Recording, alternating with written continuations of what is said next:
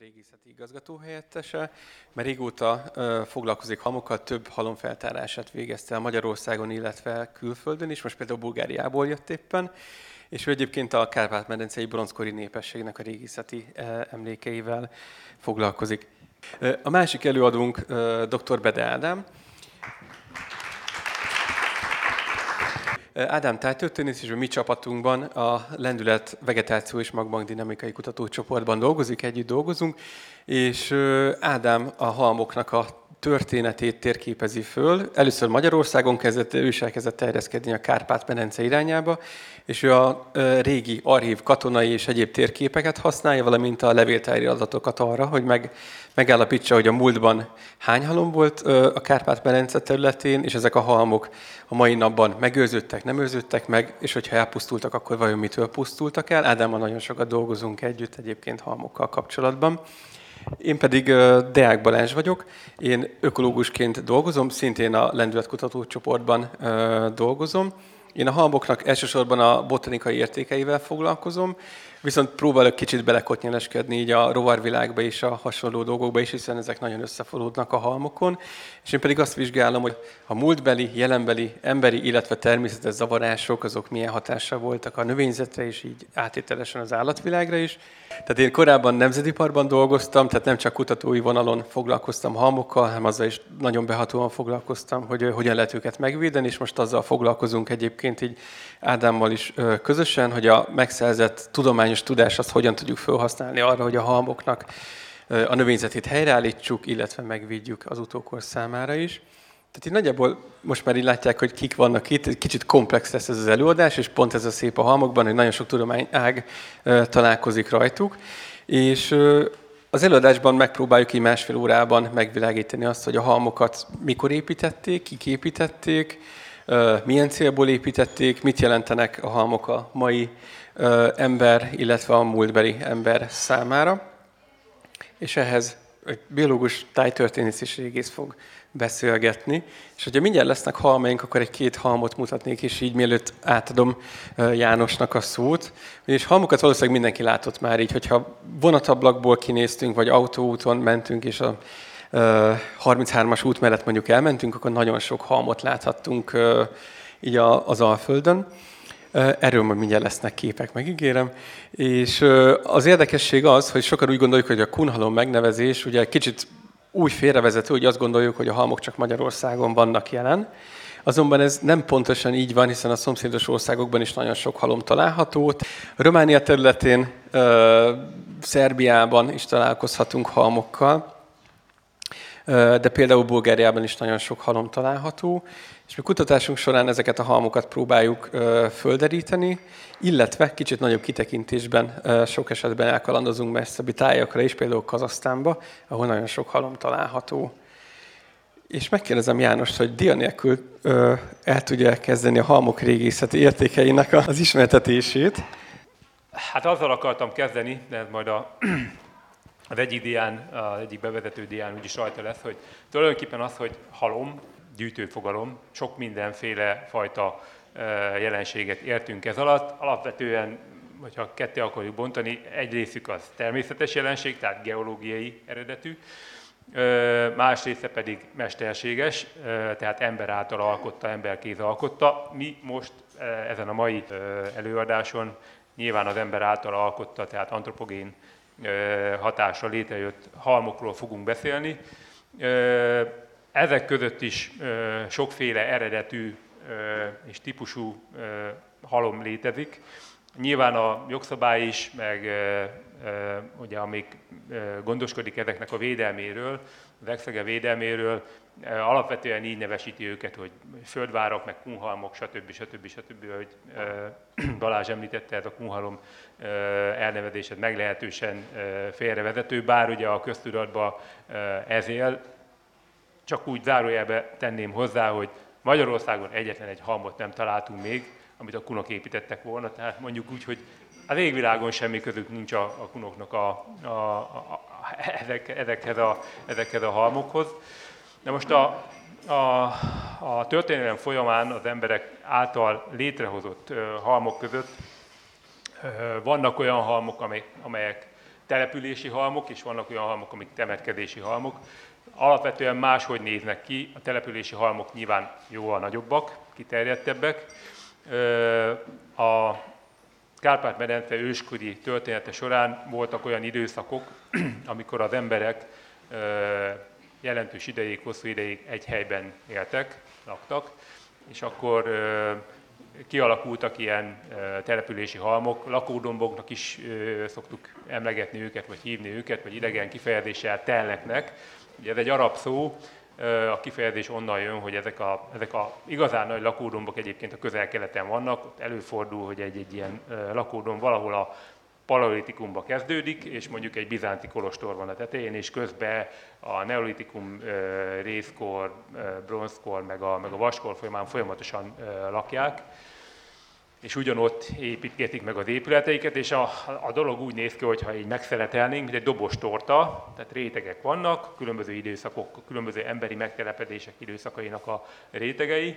Nyilván alul van a legidősebb, és felül van a legfiatalabb. Na, ilyen lakódombok, meg telek vannak a Kárpát-medencébe is, elsősorban az Alföldön, és két frekventált időszak van, amikor ezek létrejönnek, mert olyanok a, a környezeti, klimatikus ö, ö, viszonyok. Az egyik a késő neolitikum ö, időszaka, most ha nagyjából Krisztus előtt 5000 és 4500 közötti időszak az, amikor mondjuk így, hogy így szokták emlegetni a neolitus kollégák, hogy ilyen proto-urbánus központok létrejönnek. Itt azért valóban egy népesség koncentráció van, kicsit városias jellegű települések vannak, a házak nagyon közel épülnek fel egymáshoz, és általában valamiféle erődítménnyel, vagy erődítéssel, árokkal, falal, tölöpökből készített falal körbe is veszik magukat. És hogy mitől emeledik ez a, ez a tel? Hát ugye az épületek anyagából, vagy többnyire fából és agyagból építkeznek, ez ha leég, akkor ugye ezt elplanírozzák, és a következő építkezési szint az ezen jön létre, és akkor így szépen fokozatosan növekszik.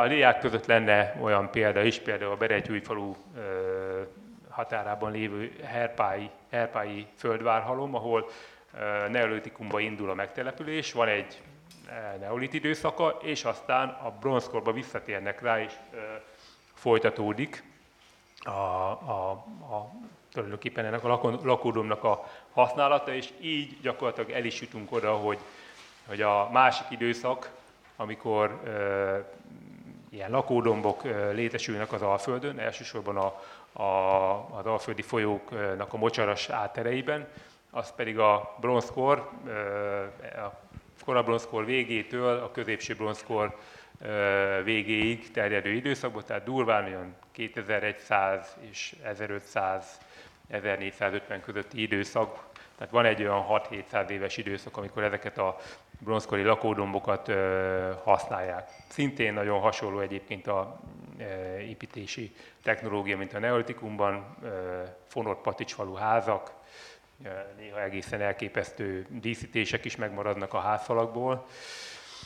Na, tehát ezek, ez az egyik része a, a, a halmoknak, ezek a a lakódombok. A másik része, azok, a, amiről alapvetően a mai beszélgetésünk szólni fog, azok a kurgánok, szándékosan a kunhalm helyett ezt a kifejezést használnám, a kurgánok vagy temetkezési halmok, amik viszont egészen konkrétan meghatározható időszakba kezdik el építgetni a, a, a magyar alföldön, és a legtöbbjük azok egy bizonyos etnikumhoz, inkább úgy mondanám, hogy egy bizonyos eredetű népcsoporthoz vagy közösséghez köthetők. Ezeket úgy hívják, hogy gödör síros kurgánok népe, legalábbis ezt a, a nevet adta nekik a, a magyar szakirodalom. Valakinek hívása van. De valójában ugye ez a közösség ez talán mégiscsak lett valami.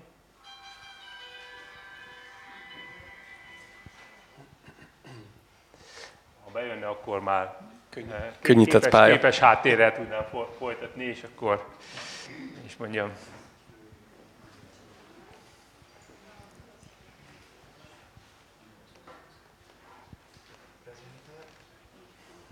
Oh, köszönöm szépen.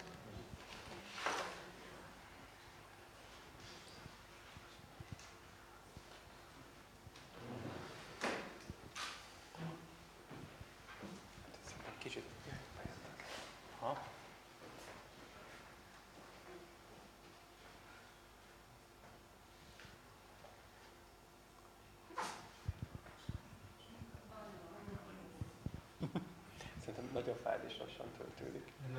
Van, szerintem, szerintem itt valami gond van. Ez rajtam viszont a gépen. Szerintem jó. Na, Szuper. és lőn csoda. Köszönjük szépen.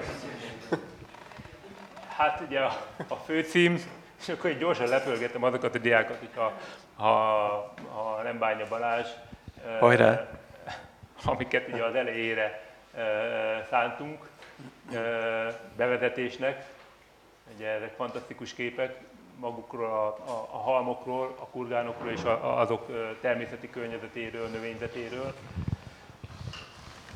Nem csak nálunk, hanem ugye tőlünk délebbre, ö, Szerbia északi részébe, Románia területén, illetve Bulgáriában szintén érintett ezzel a jelenséggel, illetve hát természetesen ahonnan jöttek, ahonnan elindult ez a... És akkor ez, amiről, amiről beszéltem, hogy a, hogy a halmoknak alapvetően két csoportja van, és hát e- erről, e- ezt már még említés szintjén se, hogy természetesen középkorban vannak olyanok, amikor két település határát mesterségesen létrehozott halmokkal jelzik, E, ha éppen nincs ott olyan halom, amit már korábban, korábbi időszakokban létrehoztak. Ugye ezek a neolit lakódomboknak az elterjedése a, a Kárpát-medencébe, illetve a ma- mai Magyarország területén, hát így néznek ki a neolit házak, amikből, amiknek a romjaiból ezek ugye emelkedik, vagy emelkednek. Ez éppen egy, egy ilyen késő neolit település, a, gyönyörűen látszik a sárga növényzet kirajzolja egyébként a körülötte lévő árkot. Itt van maga a, a, a alapos települési halom, a Berettyó előterébe. Hát ugye a régi felvételen is kiválóan látszik maga a domb, meg a körülötte lévő erődítési árok, és hát ugye magnetométeres felvétel, nem csalás, nem ámítás, ezek házak közöttük utcasorokkal, így látszik a, a, a, egy geofizikai felmérés eredményeképpen ennyire láthatóvá lehet tenni e, egyébként roncsolásmentesen egy-egy települést. A bronzkori ö, teltelepülések azok jóval ö, nagyobb területen szóródnak, mint a, mint, a, mint a neolitok. Azért lehet látni itt a Duna mentén is, meg Szlovákiában is, Szlovákia területén is vannak, és hát az is igaz, hogy ugye, amit említettem, hogy főleg a folyókhoz, itt ugye a Berettyú meg az élvölgye, ami nagyon érintett Kelet-Magyarországon, és hát egy bronzkori lakódomnak a rekonstrukciója, így lehet látni, hogy mennyire közel vannak egymáshoz a házak. Olyannyira közel, hogyha itt ki, ö, valami tűzvész ütött ki, vagy egyebek, akkor leégett az egész. Néha egyébként ők maguk gyújtogattak mesterségesen. Ennek ö, előfordult, hogy egészségügyi okai voltak, tehát ilyen ö, élősködők elszaporodtak, akkor nem volt más me- megoldás, fel kell gyújtani a telepet és újra kell építeni. Na hát így néztek ki a bronzkori lakóházak, tapasztott ö, sárga agyagpadlók, ugye patics, ö, sövényfonatos ö, falak, és hát ugye náddal vagy sással, vagy, vagy, vagy szénával fedett tető. Na hát ez például a, ominózus herpái földvár, környezete, annak idején az egyik első ásató, az Oltai Lajos akkoreljén, és hát itt látszik, hogy tényleg úgy néznek ki a, a réteg sorok, ahogy említettem, mint egy dobostorta. És a, a temetkezési halmok a, a, a, az Alföldön, azok pedig nagyjából ö, szóródnak. A, a nyírség területén nyilván nem, annak egy alapvető magyarázata van, a talaj. Ugyanis a homokból kicsit nehéz ö, kurgánt vagy halmot összehordani, mert szét, szétfújja a szél. De a jelenlegi tudásunk szerint ugye ö, vannak a Dunatisza közén is, és hát nem csak a, az őskor korai időszakából, hanem úgy tűnik, hogy a, hogy a, hogy a vaskorból is. Amint említettem, hogy a, a, a legtöbb kurgánt a, a 3100 és 2600 közötti időszakban keletkeznek a, a Földön, főleg a Tiszántúlon, erre majd részletesebben Ádám fog beszélni, és hát ugye a népcsoport, aki e, Kelet-Európáról területéről, tehát a Fekete-tenger északi partvidékéről, illetve a Fekete-tenger és a Kaszpi-tenger közötti területről gyakorlatilag bevándorol, beszivárog e, e, ezen időszak környékén, és hát nem kis kalamajkát okozva egyébként a Európa Európában ebben az időszakban itt élő részkorvégi lakosságban.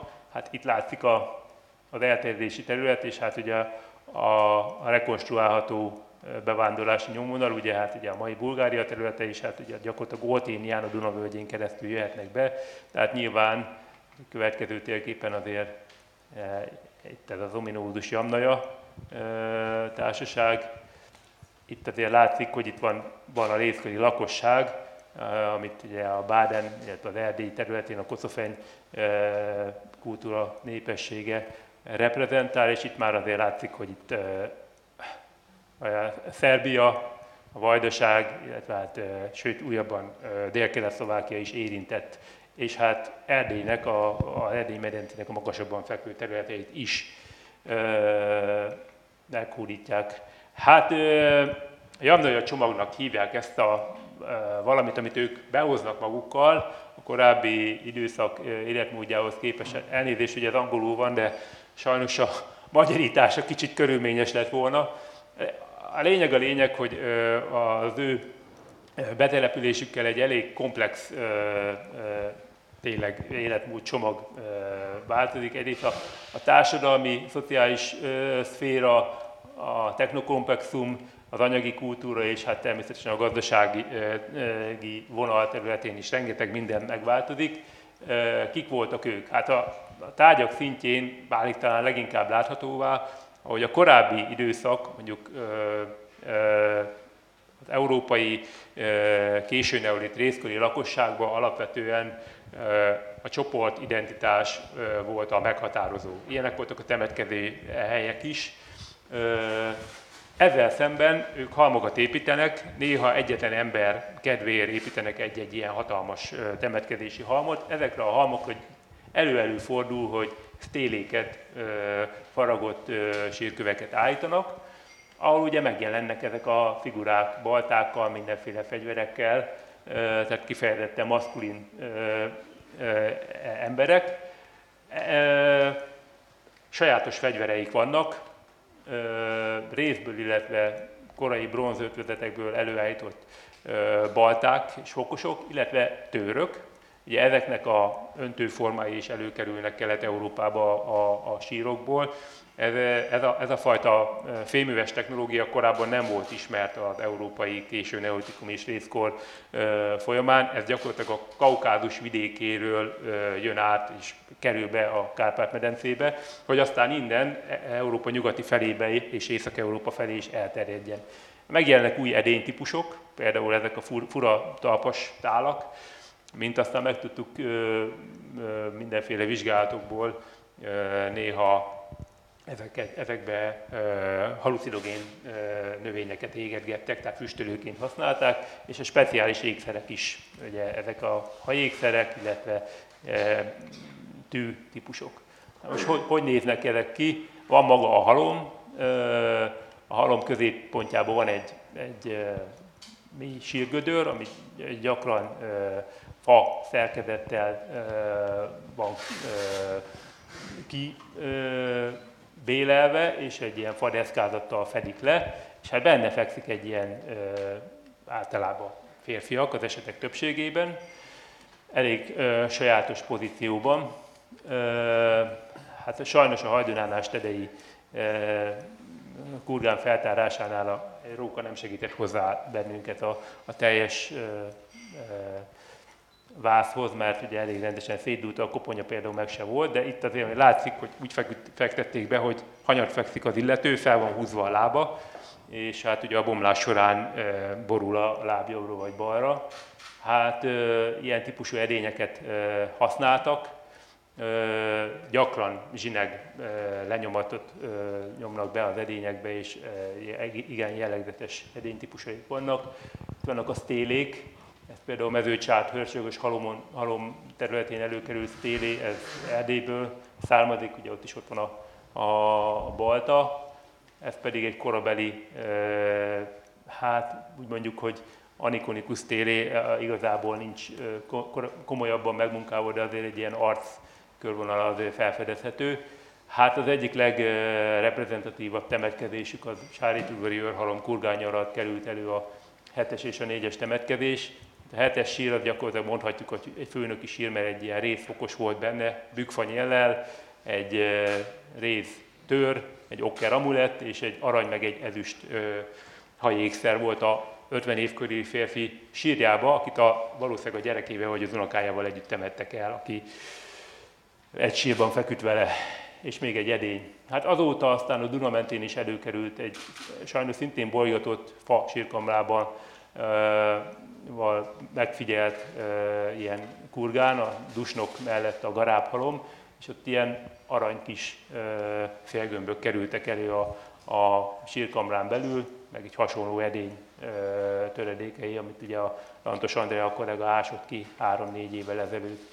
És a legnyugatabb, amit eddig tudunk, az Nezsider, vagy Noizid ugye a Fertőtó mentén, a Kávária domb, ahol szintén egy ilyen temetkezés volt, szintén egy hasonló hajékszerrel, és hát elég jellegzetes edényekkel.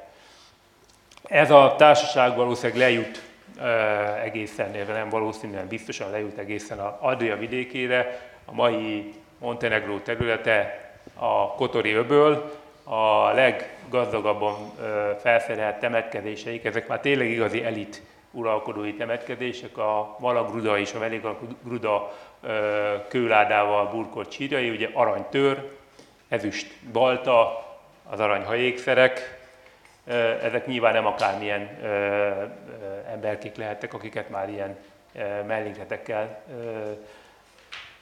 engedtek a, a túlvilágra. Ez pedig a, a idei nyári emlékek Bulgáriából, ezt a lengyel kollégám ásta, Jambol megye az ugye Bulgáriának a legdélkeletebbi része, gyakorlatilag Törökországgal szomszédos megyéje, és itt a, a Malomirovó nevezetű település határában ez a centrális sír, gyakorlatilag az alapkőzetbe, a mészköves alapkőzetbe volt belevájva a sírgödör, fa deszkázattal volt lefedve, vörös okkerrel volt a, a koponya meg a test jelentős része bemázolva, és ott látszik, hogy milyen pozícióban fekszik a, az illető úriember. Ő egyébként egy 70 pluszos ö, ember volt, és három darab stéléje is volt. Itt van egy ilyen ö, szögletesebb faragott, és két kevésbé ö, jó megmunkált, illetve egy másik halom, ami ö, a másik kollégám másott egy, vagy fejezett be körülbelül három-négy héttel ezelőtt, az pedig Mogila település határában,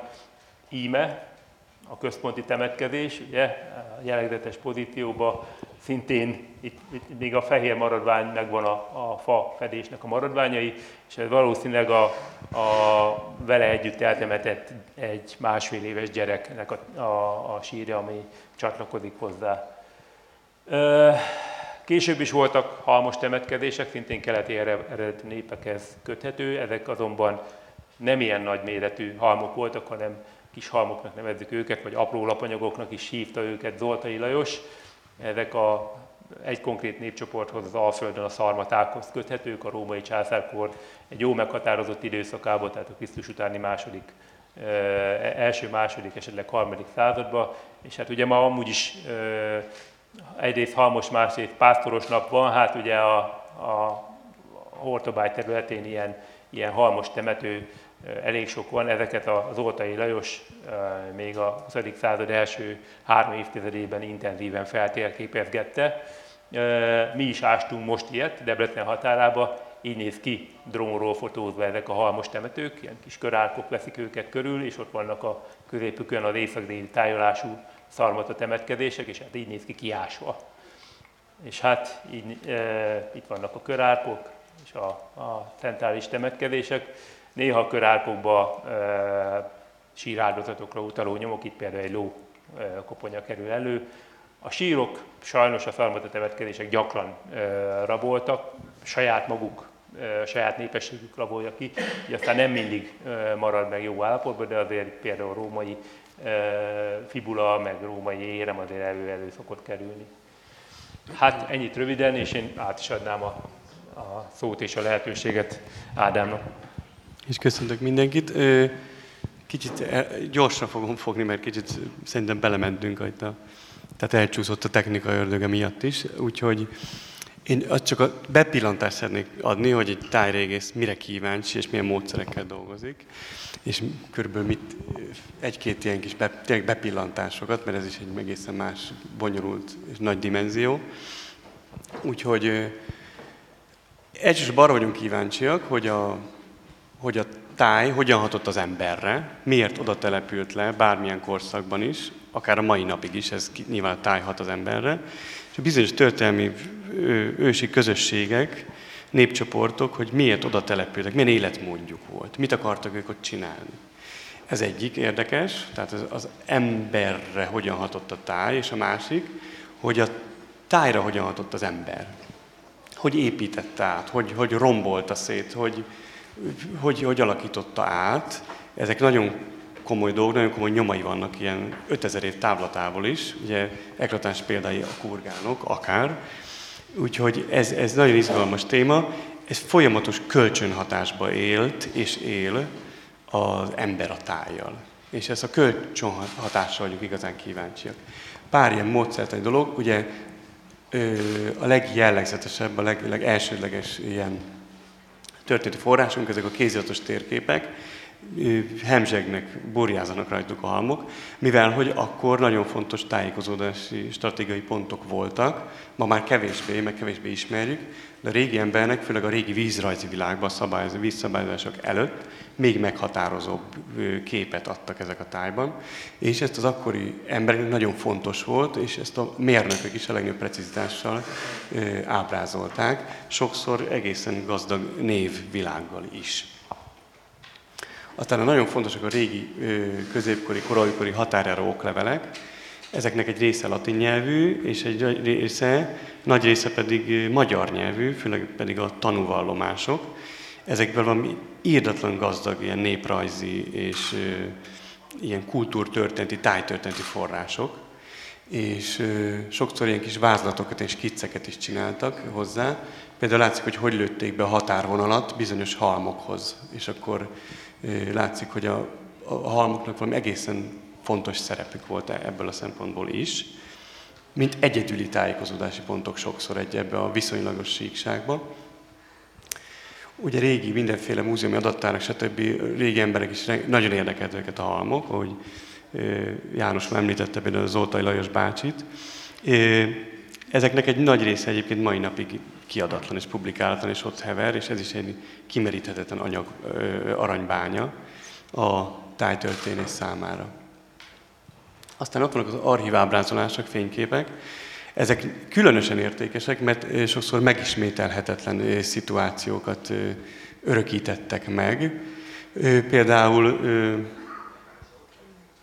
hát igen, van egy ilyen kis buldózer, éppen szedi le ez a két egyházi török halom, baloldalt kicsit fentebb.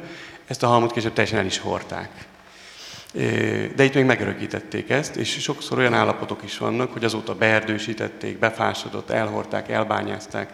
Nagyon érdekes például a jobb felső képen, az a szentesi Vekerzugi ágas halom. Ennek a tövéből egy nagyon komoly szkít temetőt ástak ki 40-es, 50-es években. És az nagyon érdekes, hogy ez egy olyan kettős halom volt, hogy egybe volt építve a két, két halom, tehát ilyen két csúcsa volt. Ez nagyon kevés ilyet ismerünk egyébként. Keleten azért gyakoribb ez. Aztán mindenféle ortofotok, légi felvételek, ezek is nyilvánvalóan ö, ö, nagyon sokat segítenek nekünk beazonosításba, feltérképezésbe és ma már elengedhetetlen ugye ez is. Rengeteget fejlődött az elmúlt években mindenféle ilyen térinformatika és technikai dolog. Alapvetően az én magterületem, ez a Tiszántúl középső része, Csongrád megye, keleti fele és Békés megye. és látszik itt már kicsit rátérek ezekre a geomorfológiára is, hogy mennyire ragaszkodnak ezek a halmok a régi vízrajzi viszonyokhoz. Régi vízpartok, medreket kísérnek, egészen gyönyörű példákat lehet erre látni. Magas partokat, régi hordalékvonulatok legmagasabb pontjait, tehát hogy nagyon tudatosan választották ki azokat a pontokat, helyeket a térben, ahova ezeket a halmokat rakják. Tehát ennek van egy rendező elve, de nem az, amit mondjuk gondolnak sok-sok amatőr vagy naív ember, hogy mindenféle geometriai formák, egészen más, a természet földrajzi viszonyokhoz alkalmazkodtak. Valószínűleg azért, mert az életmódjukhoz is közvetlenül ez hozzájárult. Én folyóvölgyek mentén járogattak, nomadizáltak, transzhumáltak, illetve nyilván a folyó melletti itatóterületek, legelők, tehát ezeket felkeresték, ez nyilván nem véletlen, hogy közvetlenül kapcsolatban vannak e-, ezekkel a geomorfológiai formákkal. Nézzük egy konkrét még szebb példát, ez a Csanádi hát, mai Dél-Békés megyében. Látszik, hogy mennyire ö, kísérik a, a kis folyó medreket, stb. a kis hordalékvonulatokat gyönyörűen alkalmazkodik hozzá. És akkor még levezetésként, a legjobb témámat csak levezetendő, de még folytatjuk. Párdia, ez mondjuk egy ilyen ősi állapot, amikor idézőjelben embernél, vagy kevésbé emberrel terhelt egy táj, aztán megjelennek az utak, nyilván folyó mentén, stb. gázlók használják a teret az ember, és mondjuk, mondjuk az őskorban járunk, részkor, bronzkor, megjelennek bizonyos földvárak, sáncok, halmok, ott vannak az kis körök a halmok, és nyilván a neolitizáció során már fel is szántogatják ezeket, a kis blokkokat, kis települések jönnek létre. Aztán mondjuk itt járunk mondjuk a középkorban, ugyanak az utakat használják, szabályzás előtt vagyunk még, egyre nagyobb területeket szántanak föl, és megjelennek az a piros vonal, például a települések közötti határvonal, ami nagyon fontos, mert ez is konzervál bizonyos élőhelyeket, és ha eljutunk mondjuk a 20. századig, akkor látjuk, hogy mindent felszántanak, ami arra alkalmas, és akkor kis zöld csíkok egy utak mellett maradnak is mesdjék, a földváron esetleg marad, mert meredek, egy-egy halmot nem tudnak beszántani, valamelyik halmot mondjuk beerdősítenek, és mondjuk a határvonal mellett is, vagy az érparton marad egy kis vékony, kis apró kis töredék kis fragmentum, de annak a legeslegősibb 5000 éves, vagy ki tudja hány ezer éves növényzetnek a lenyomatai, és itt adom át a szót, hiszen egy botanikus ennél sokkal, sokkal illetékesebb. Köszönöm szépen. Hát igen, én a növényzetre fogok majd rátérni, és így Ádám nagyon jól átvezette a növényekre a, a szót.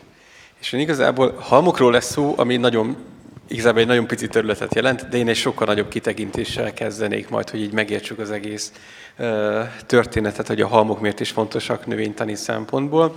Hát ennél nagyobb kitekintést szerintem a Földön nem nagyon tudnék így igazából fölvetni. Tehát kezdünk egy ilyen világtérképpel, és utána kicsit ráfókuszálunk Eurázsiára. És miért Eurázsiára? Mert ugye a halmok, volt szó róla, hogy a halmokat azokat a sztyepi nomadizáló népességek, főleg a jamnaják építették, akik a sztyeppeken vándoroltak, és nagy területeket jártak be. És a halmok ennél fogva ugye a Sztyep régióban épültek, a Sztyep, illetve erdősztyep régióban, ami Eurázsiának a, a, kontinentális részein helyezkedik el. A kontinentális részen azon gondolok, ahol kontinentális éghajlat van, tehát olyan a tél, hogy nagyon hideg és zord, nyáron pedig sok az asszályos időszak, és igazából Magyarországnak a keleti csücske is ebben a régióban van, ezért vannak nálunk ezeknek a jamnai halmoknak a legnyugatabbi elterjedési területei. Most a klímaváltozás miatt mondjuk pont nem ilyen az időjárásunk, de, de nagyjából ugyanez a klíma jellemző Kazasztánra, illetve Mongóliára is. És egy nagyon fontos következménye van annak, hogy zordak a telek és viszonylag csapadékhiányosak a nyarak, az, hogy a fás vegetáció ebben a régióban nem nagyon tud megtelepedni. Ezért van az, hogy nagyon nagy nyílt területek vannak, amik alkalmasak voltak korábban a vadon élő nagy testű állatoknak a vonulásaira is, és utána ezek a népek ezért tudták ezeken a területeken mondjuk a marháikat tartani, illetve vonulni ezekkel az állatokkal. De a lényeg az, hogy itt egy ilyen rövidfűvű, viszonylag nyílt élőhely alakul ki, és ezt követik egyébként a halmoknak az elhelyezkedései is. Itt egy kezdeményezésünk látható, ahol Eurázsia halmait próbáljuk feltérképezni, itt a lakosságot és a tudósokat így összegyúrtuk, és közösen térképezzük, hogy hol vannak halmok, és jól látjuk, hogy a halmok elhelyezkedése és a kontinentális éghajlat, tehát a cseppeknek az elhelyezkedése nagyon szuperül fedi egymást. De akkor egy kicsit még gondoljunk bele, hogy hogy is néznek ki ezek a sztyeppek és erdősztyeppek. Az a szerencsé, hogy nem kell nagyon messzire menni. Tehát igazából, hogyha Magyarországon jártunk egy pár helyen az Alföldön, ahol vannak gyepek, akkor el tudjuk képzelni, hogy hogyan néznek ki a sztyeppek. Ez a kép, ez a Hortobágyi Nemzeti Parkban készült, ami nagyon szépen megmaradt sztyeppi állomány. Igazából Európában egyedülálló és egy nagyon nagy területen fent tudtak maradni az ősi gyepek. És ami az érdekes, hogy volt egy pár expedíciónk Ázsiában is, így például Kazasztánban is, és döbbenet volt, hogy 6-7 ezer kilométert utaztunk, és nagyjából egy hasonló táj várt ránk. Igazából ez egy olyan sztori is fűződik, hogy mielőtt kurhamokat mértünk föl természetesen.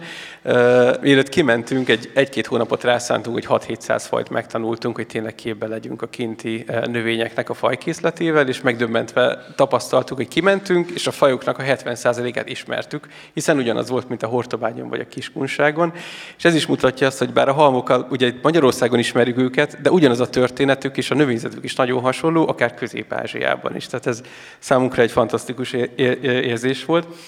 És ugyanígy, tehát ez inkább egy ilyen sztyeppes táj volt, ez pedig egy erdősztyeppi táj a Kiskunsági Nemzeti Parkban. Ugye lehet, hogy sokan nem is gondoltuk volna, hogy az erdősztyeppek itt vannak közöttünk, hogy így, így ezzel a szó fordulattal éljek. Tehát így néz ki egy erdősztyeppi táj, homoki gyeppel, kisebb erdőfoltokkal a Kiskunsági Nemzeti Parkban, és tovább mentünk Közép-Ázsiába, a Nauzum Nemzeti Parkban, és egy hasonló struktúra várt ránk. Homokigyeb, erdős kis foltocskák. Igazából volt velünk egy kollégánk, aki szintén itt dolgozik az öbiben, aki már-már ilyen könnyekig meghatódott, ilyen honvágya támad, hogy olyan, mintha otthon sétálgatnak kiskunsági buckások között. És akkor egy utolsó kép, szintén erdősztyeppekről, egy lejtősztyepp Legyesbényénél, és Dél-Szibériában, amikor dolgoztunk, egy nagyon hasonló táj tárult elénk. Tehát ezzel csak azt akartam mutatni, milyen érdekes a növényzet, és mennyire hasonló egész Ázsiában, a sztyepp régióban, és ezekben a gyepekben építették annak idején a halmokat. Tehát szinte kizárólagosan ö, itt épültek a halmok, és amikor épültek a halmok, ahogy Ádám is mutatta, akkor még nem voltak se szántóföldek, se nagy települések, se semmi, hanem több, mondhatni százer hektáros ö, gyepek voltak, ebbe épültek bele a halmok. És akkor a halmok építésről pedig ugye János mondta, hogy úgy épültek fel a halmok, itt már kicsit közeledünk a halom témához és a halmok növényzetéhez, hogy egy talajba mélyített gödörsírben eltemették mondjuk a törzsnek a vezetőjét, erre fölhalmozták a környező területekről a földet, de ezt mindig úgy csinálták, hogy nem ástak nagyon, általában nem ástak nagyon mélyre, hanem a feltalajt hordták föl.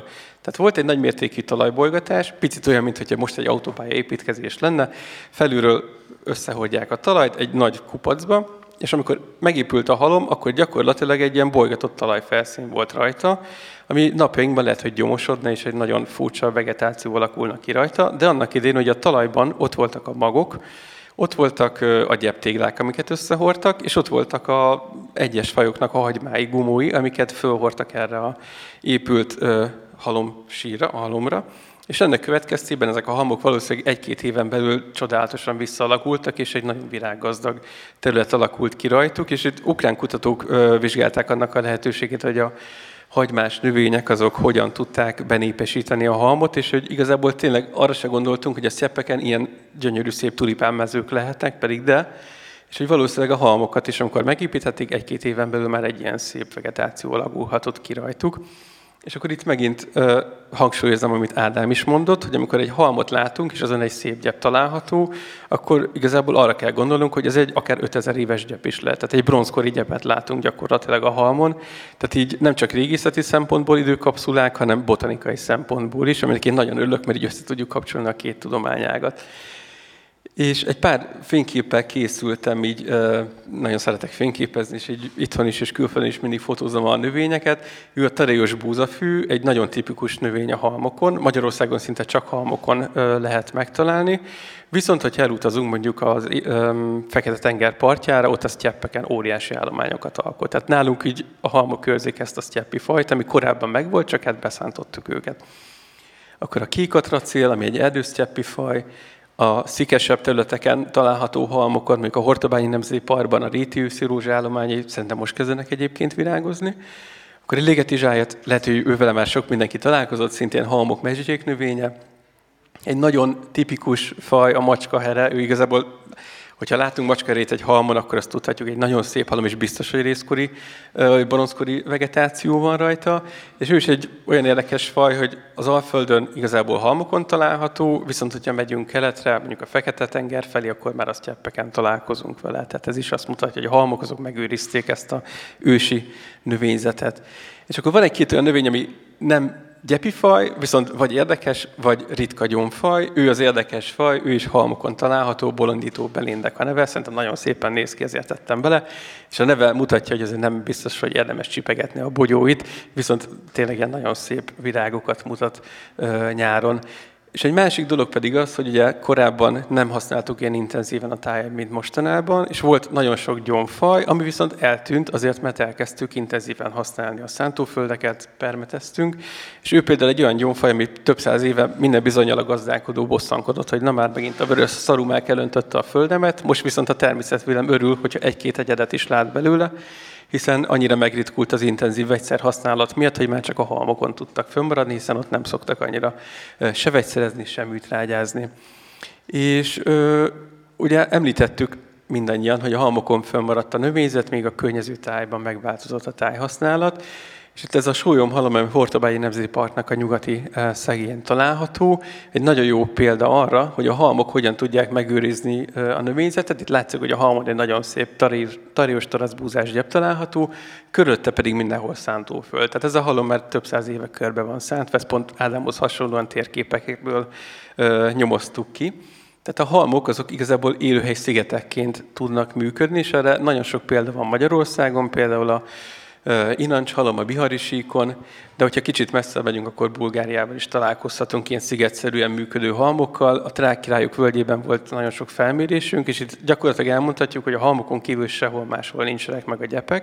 Tehát igazából a halmok őrzik egyedül a gyepi állományokat, mindenhol búzamezők vagy risföldek lengedeznek. Háttérben a Rodobe hegységnek a hegyei láthatók, és vannak olyan érdekes esetek, amikor nem csak szigeteket alkotnak a halmok, hanem igazából szigetrendszereket, mint szintén Bulgáriában tapasztaltuk, és ezek a halmok mind gyeppel vannak borítva, ami, ami roppant izgalmas. És ahol sajnos még nem jutottam el, csak virtuálisan, visszautalnék megint az adatbázisunkra. Orosz kollégákkal együtt működve ez Moszkvától délkeletre található terület, nagyon jó talajok találhatók, Csernozium, ami igazából a gazdálkodóknak a vágyálma, hogy ilyen talajú szántójuk legyen, nagyon termékeny. Mindent beszántottak, kivéve ezeket a kis pici halmocskákat, amik vörös karikával be vannak jelölve a térképen. Itt megmaradtak a gyepek, és így tudnak egymás között közlekedni a gyepi fajok, hogyha szerencséjük van. És itt egy pár szót ejtenék arról, egy vizsgálatunkról, hogy most itt mondtam, hogy a halmok úgy működnek, mint a kis gyepi szigetek lennének, csak itt a, az ó, nem óceán van, mint az óceáni szigeteknél, hanem búzaföldek, de igazából a gyepi fajok számára ez pont ugyanaz, hiszen hogyha a halmon van egy növényfaj, aki kiszórja magát a búzaföldre, ott kicsirázik, sajnos el fog pusztulni nagy valószínűséggel, hiszen a következő szántásnál az be lesz szántva. És emiatt olyan jellegek alakultak ki a fajoknál, ami a szigeti fajokra jellemzők egyébként. Az óceáni szigeti fajokkal kapcsolatban ugye Darwin kezdett el először behatóbban vizsgálódni, és ő azt vette észre, hogy vannak olyan kormorán Galapagos szigetén, akik direkt úgy szelektálódtak, hogy kicsi szárnyuk lett, tehát nem tudnak repülni, nem tudják elhagyni a szigetet, és ennek az a praktikus ö, magyarázata, hogyha a kormorán túl messzire száll, akkor valószínűleg nem fog visszatalálni a szigetre, és egy másik szigetet se fog találni, hiszen a sziget az így ott van az óceán közepén, tehát ez nem egy jó stratégia, hogyha az ember így, el, vagy a madár, bocsánat, elszáll nagyon messzire, és utána nem tud sehol leszállni, és jó eséllyel sajnos elpusztul. És azt vettük észre, hogy a szigetként működő halmokon is ugyanez a stratégia figyelhető meg csak a növényeknél, tehát azok a növényfajok, amik széllel jól terjednek, azok kiszelektálódtak ezekről a halmokról, hiszen hogyha gondoljunk bele ott arról a csücsökben lévő kis halomról, széllel terjed a mag bele a szántóföldbe, akkor valószínűleg el fognak pusztulni a csíra növények. Tehát egy ilyen hasonlóság van a szigetekkel kapcsolatban. Egy másik hasonlóság pedig az, hogy a szigeteken nagyon sok nagymagvú faj van, hiszen a forrásokért nagyon erős versengés folyik ezeken az apró kis élőhelyeken, és a halmokon is ez van, hogy nagyon pici a helyszín, azért néha elég kemények a feltételek, tehát hogyha egy nagy magot tud valamilyen ö, faj ö, produkálni, akkor ő sokkal erősebb lesz, mint a kismagú fajok, hiszen erőteljesebb csiranövény nő belőle, sokkal magasabbra tud nőni, és ezáltal jobban túl tud élni. És még egy utolsó dolog, ami szintén hasonlít a szigetekre, az, hogy a növényeknek ugye a szaporodásához kell egy polinátor, egy méhecske, aki egy másik egyedről áthozza a genetikai állományt, és ezáltal tud szaporodni az adott egyed. És a halmokon számos, nagyon sok, sokkal több olyan faj van, mint a környező területeken, ami ezt nem igényli. Tehát saját magát meg tudja termékenyíteni, vagy ketté osztódik, és igazából nincs is szüksége arra, hogy jöjjön a méhecske, hiszen klonálisan is tud szaporodni. Tehát ami roppant érdekes volt számunkra az, hogy a halmokon a jellegek pontosan olyanok, mint a óceáni szigeteken. Tehát egy nagyon analóg élőhely. És még van egy pici időm, Úgyhogy még megragadnám az alkalmat. Tehát az egyik természetvédelmi szempontból most megvilágítottuk, hogy a halmok azok nagyon fontosak, hiszen kis élőhelyszigetekként, kis meredékként szolgálnak a gyepi fajoknak. Ez már önmagában is egy nagyon szuper dolog. Egy másik roppant érdekes dolog, ami természetvédelem számára nagyon fontos, az az, hogy egy egységnyi területű halmon sokkal-sokkal több faj található, mint egy, egy ugyanakkor a területű síkgyepen, és ez pedig annak köszönhető, hogy a halmoknak ilyen domb alakja van, és van északi lejtő, déli lejtő, keleti, nyugati lejtő, és ezeken mindig más klíma található, más talajtani adottságokkal rendelkeznek. És erre is volt egy vizsgálatunk, ahol a bolgár kollégákkal közösen vizsgáltuk a bolgár-magyar halmokat, összehasonlítottuk, és megnéztük, hogy tényleg számít ez, hogy van északi lejtő, déli lejtő, keleti lejtő, nyugati lejtő, és azt találtuk, hogy van. Most igazából csak is idő rövidsége miatt csak a klímára térnék ki. Klímamérőket helyeztünk ki halomnak a különböző oldalra, és megnéztük, hogy van-e különbség a páratartalomban, illetve a hőmérsékletben. És igazából minket is meglepett azt, tehát számítottunk rá, hogy észak és dél között lesz egy kis különbség, de azt találtuk, hogy az észak és a déli lejtők között 15 fokos különbség van egy átlagos tavaszi napon, ami igazából egy akkora különbségnek felel meg, hogyha egy vertikálisan nézzük, mint hogy mondjuk a Mátra hegység lábát hasonlítanánk össze a kékes tető tetejével.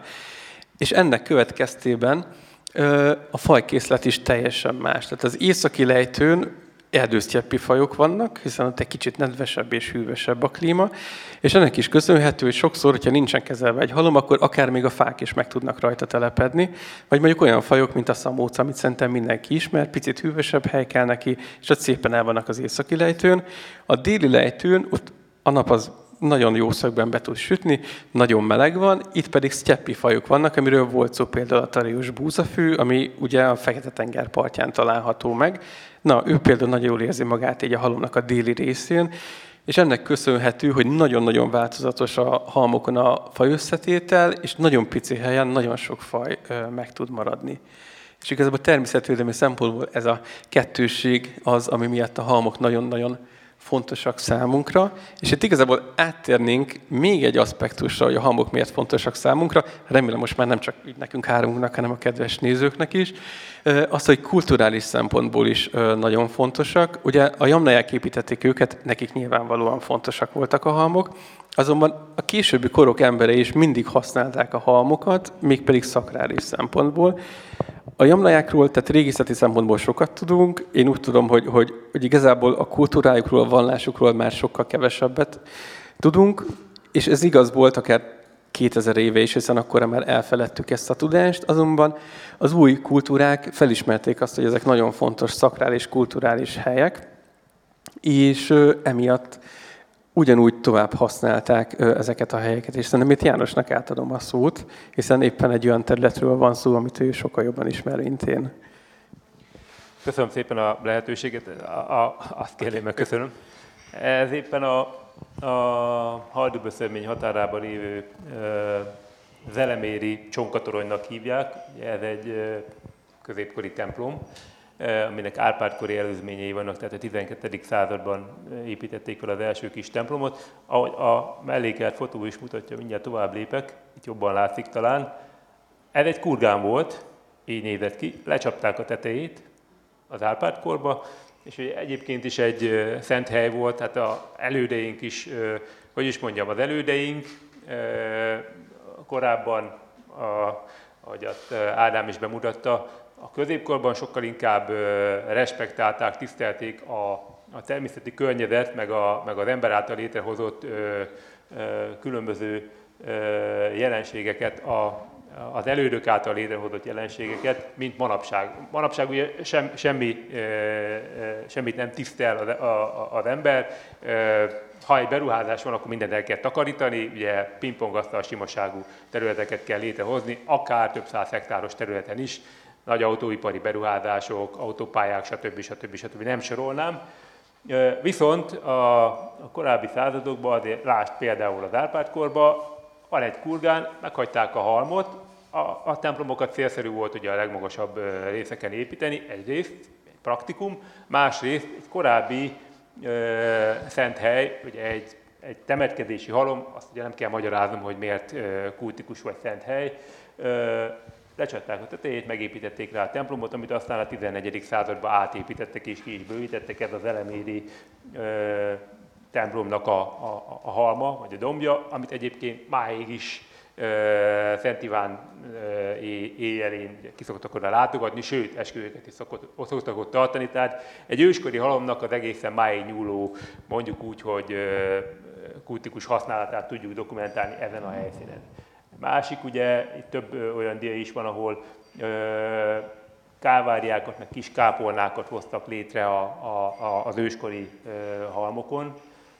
Gyula határából ugye a Kávária domb, Kartag határából ott ugye van egy olyan halom, mint szélmalom is áll, ha jól emlékszem, vagy éppen egy egyek félhalom, szöghatárhalom, itt ugye még lőészárok is volt, de itt például temet, temető is van, egy modern temető is a halom tetején. És a modernkori használat előtt, ugye ez a szintén még a, a Debrecen és és Hajdúböszömény közötti határ. Egyébként ez a fasora a két település közötti határ, és a Csegehalom az éppen egy, egyben egy a határt is jelző őskori kurgán.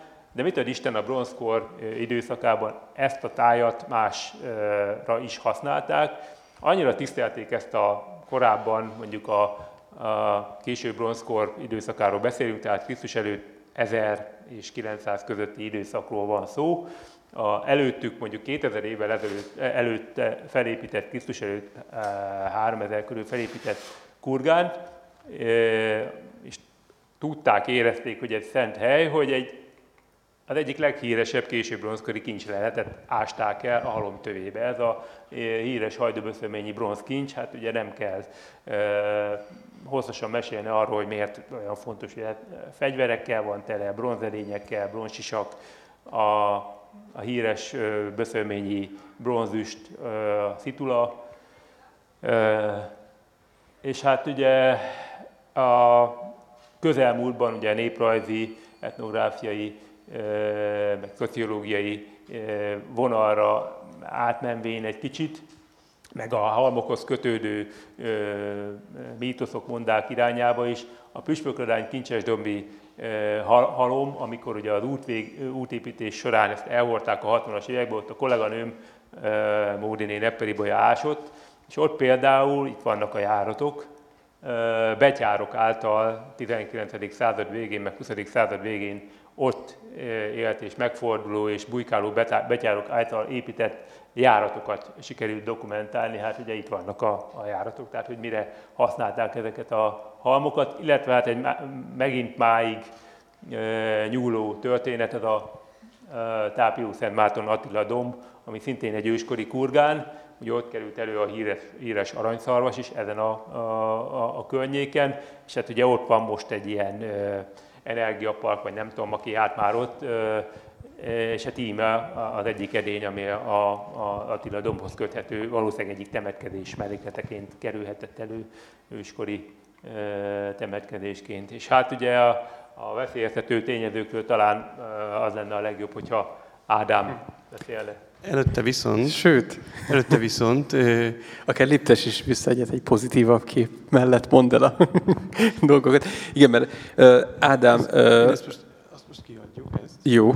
Hanem, hanem pár mondát. Mondákat. Erre akartam kitérni, ugyanis vannak olyan kulturális értékek, amik mai napig megvannak a halmokon, és nem épített értékek, hanem akár több száz éves mondák és regék, és Ádámnak egy nagyon jó kis gyűjteménye van ezekből. Igen, összegyűjtöttem párat, ebből most csak három halomnál, tehát felolvasok azzal a régi régi stílus, ahogy ezt leírták annak idején. És tényleg ez csak egy kis mini, mini kis mondatöredékek, de szerintem izgalmasak, és pontosan a betyárvilághoz is akár kapcsolódnak.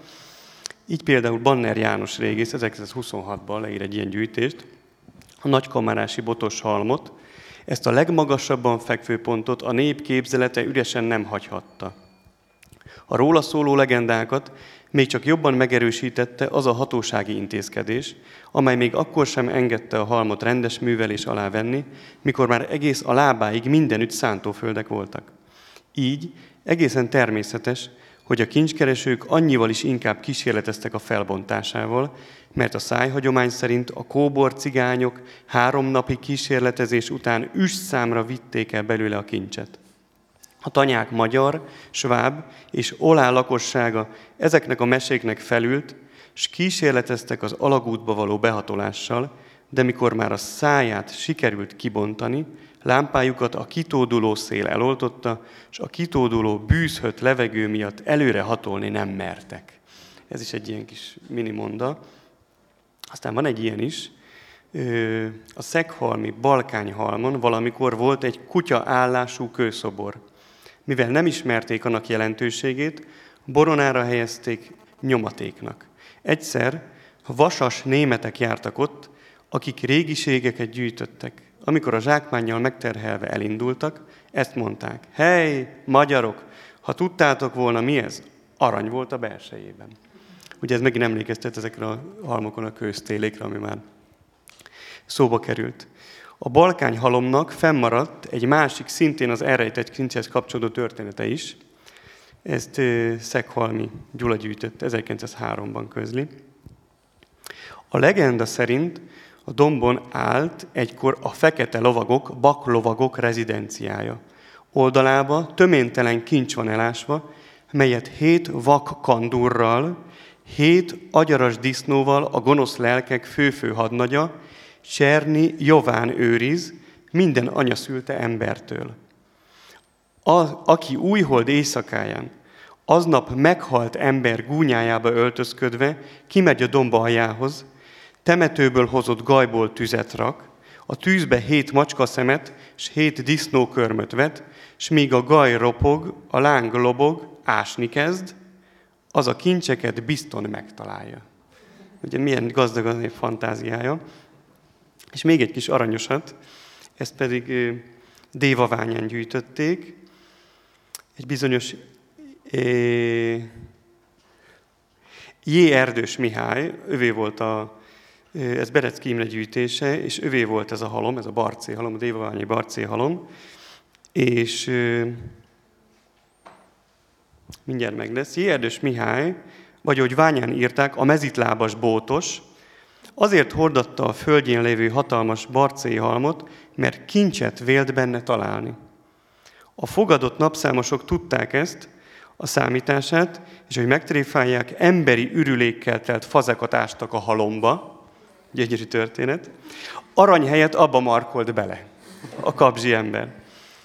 A tulaj Biztosan sokat gondolkodott a földjén emelkedő hatalmas halom rendeltetéséről, mert egy álom adta meg a vállalkozásához a közvetlen lökést.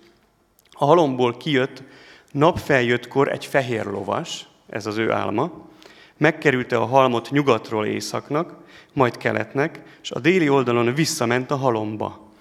Ő utána ment, és látott ott ülni nagy karosszékben egy hófehér szakálú embert. Nézett a felkelő nappal szemben, és mosolygott mint ez a gazda erdős elmondta, ha találnak valamit annál jobb, ha nem, akkor is megleli a számítását, mert a széthordott földdel megjavítja a földét. Ez 1930-as években járunk. Hát rendesen is hordták ezt a halmot. Később egyébként ennek a közepébe el is került a Jannaja temet, egy Jannaja központi temetkezés is, ugye Ecsedi István ezt közölte. Ennyi a mondákról, de ez csak egy kis ízelítő, hogy ne csak itt szakmázunk. Szerintem rendkívül izgalmasak ezek a kis történetek is. Viszont, hogy kicsit levezesésként ugye meg tudjuk nézni, hogy nem csak gyönyör és szép növények vannak ezeken, és gyönyörű hatalmas halmok, hanem nagyon sok gond is van ezekkel, és nagyon sok baj is törvényesen. Úgyhogy Balázs létve sorolt fel ezeket a legsúlyosabb veszélyeztető tényezőket.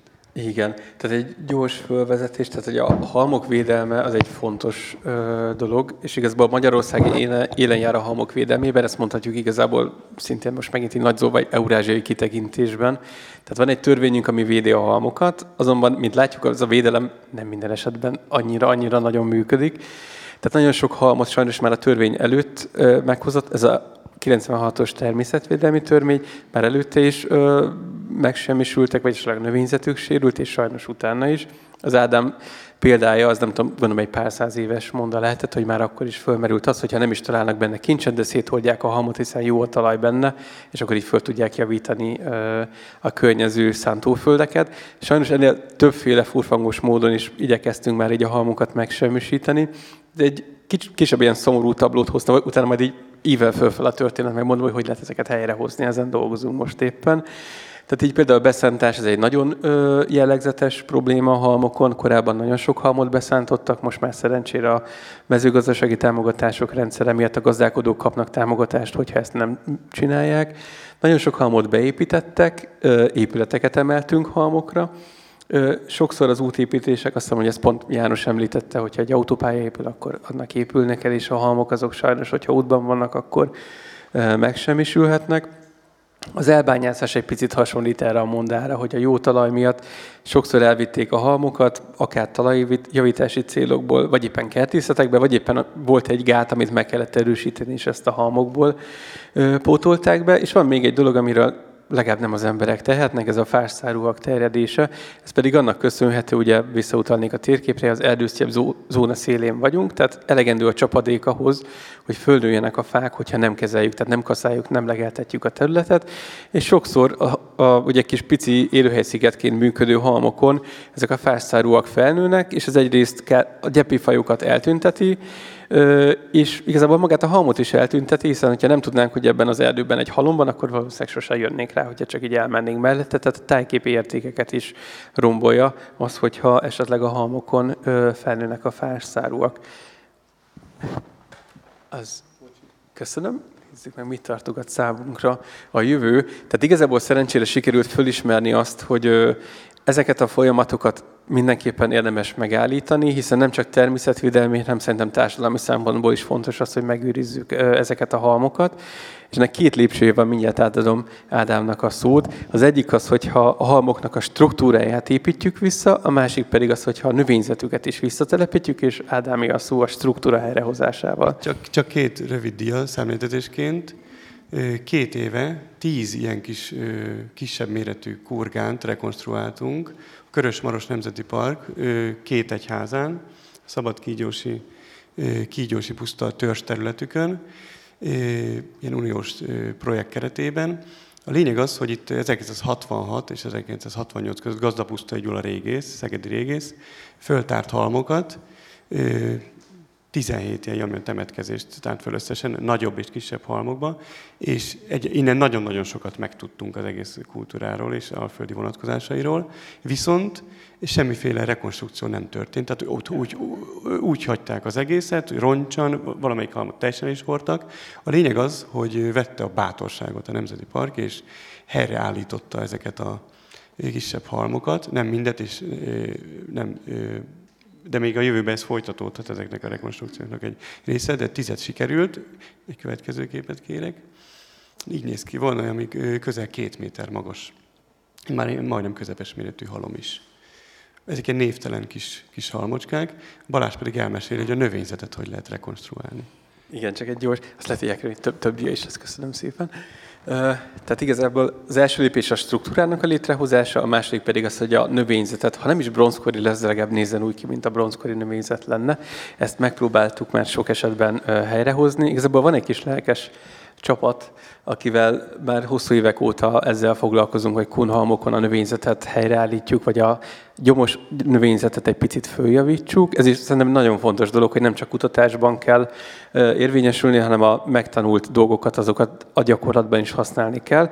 És itt egy példát hoztam, ez a filagória halom, ami Hortobágyi Nemzeti Park területén van, és ő bizony elég sanyarú sorsú volt, így látjuk, hogy igazából ilyen hatalmas nagy gyomnövények vannak, meg cserjék, meg mindenféle hasonló jószág van a halmon, mivel hogy el volt hanyagolva nagyon sokáig, És eldöntöttük, így nemzeti parkkal összefogtunk, és azt csináltuk, hogy a Nemzeti Park engedélyével elkezdtük helyreállítani a halmot. Először levágtuk róla a cseréket és a gyomokat. Csináltunk egy saját halmot. Ez mindaz a sok cseré és a gyomfaj, amit lehortunk a, a, halomról.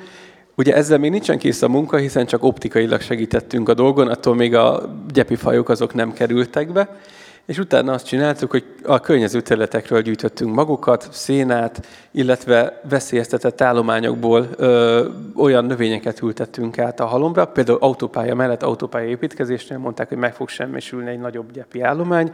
Oda mentünk, kiástuk, és a halomra oda telepítettük. A bal oldali képen a macska erre látható, a jobb oldali képen pedig egy törpemandula. És ez egy nagyon, szerintem nagyon hasznos munka, szerintem mindenki élvezte is a munkát, mert egy jó kis csapat összetartó tevékenység, és ennek köszönhetően egy ilyen négy-öt éves munkával egy ilyen állapotra sikerült felhoznunk a halmot, ami szerintem tájképileg is és ö, természetvédelmileg is nagyon ö, kívánatos állapot. Ezeket szoktuk csinálni minden évben, egy-két halmot így örökbe fogadunk, és elkezdjük ö, helyreállítani a növényzetét. És igazából a mai szekciónkat így ezzel be is fejeztük, és nagyon ajánlom mindenki figyelmébe a következő pársszoros programot is, ami minden bizonyal roppant izgalmas lesz. És nagyon szépen köszönöm mindenkinek, aki eljött és meghallgatott minket. Köszönjük szépen!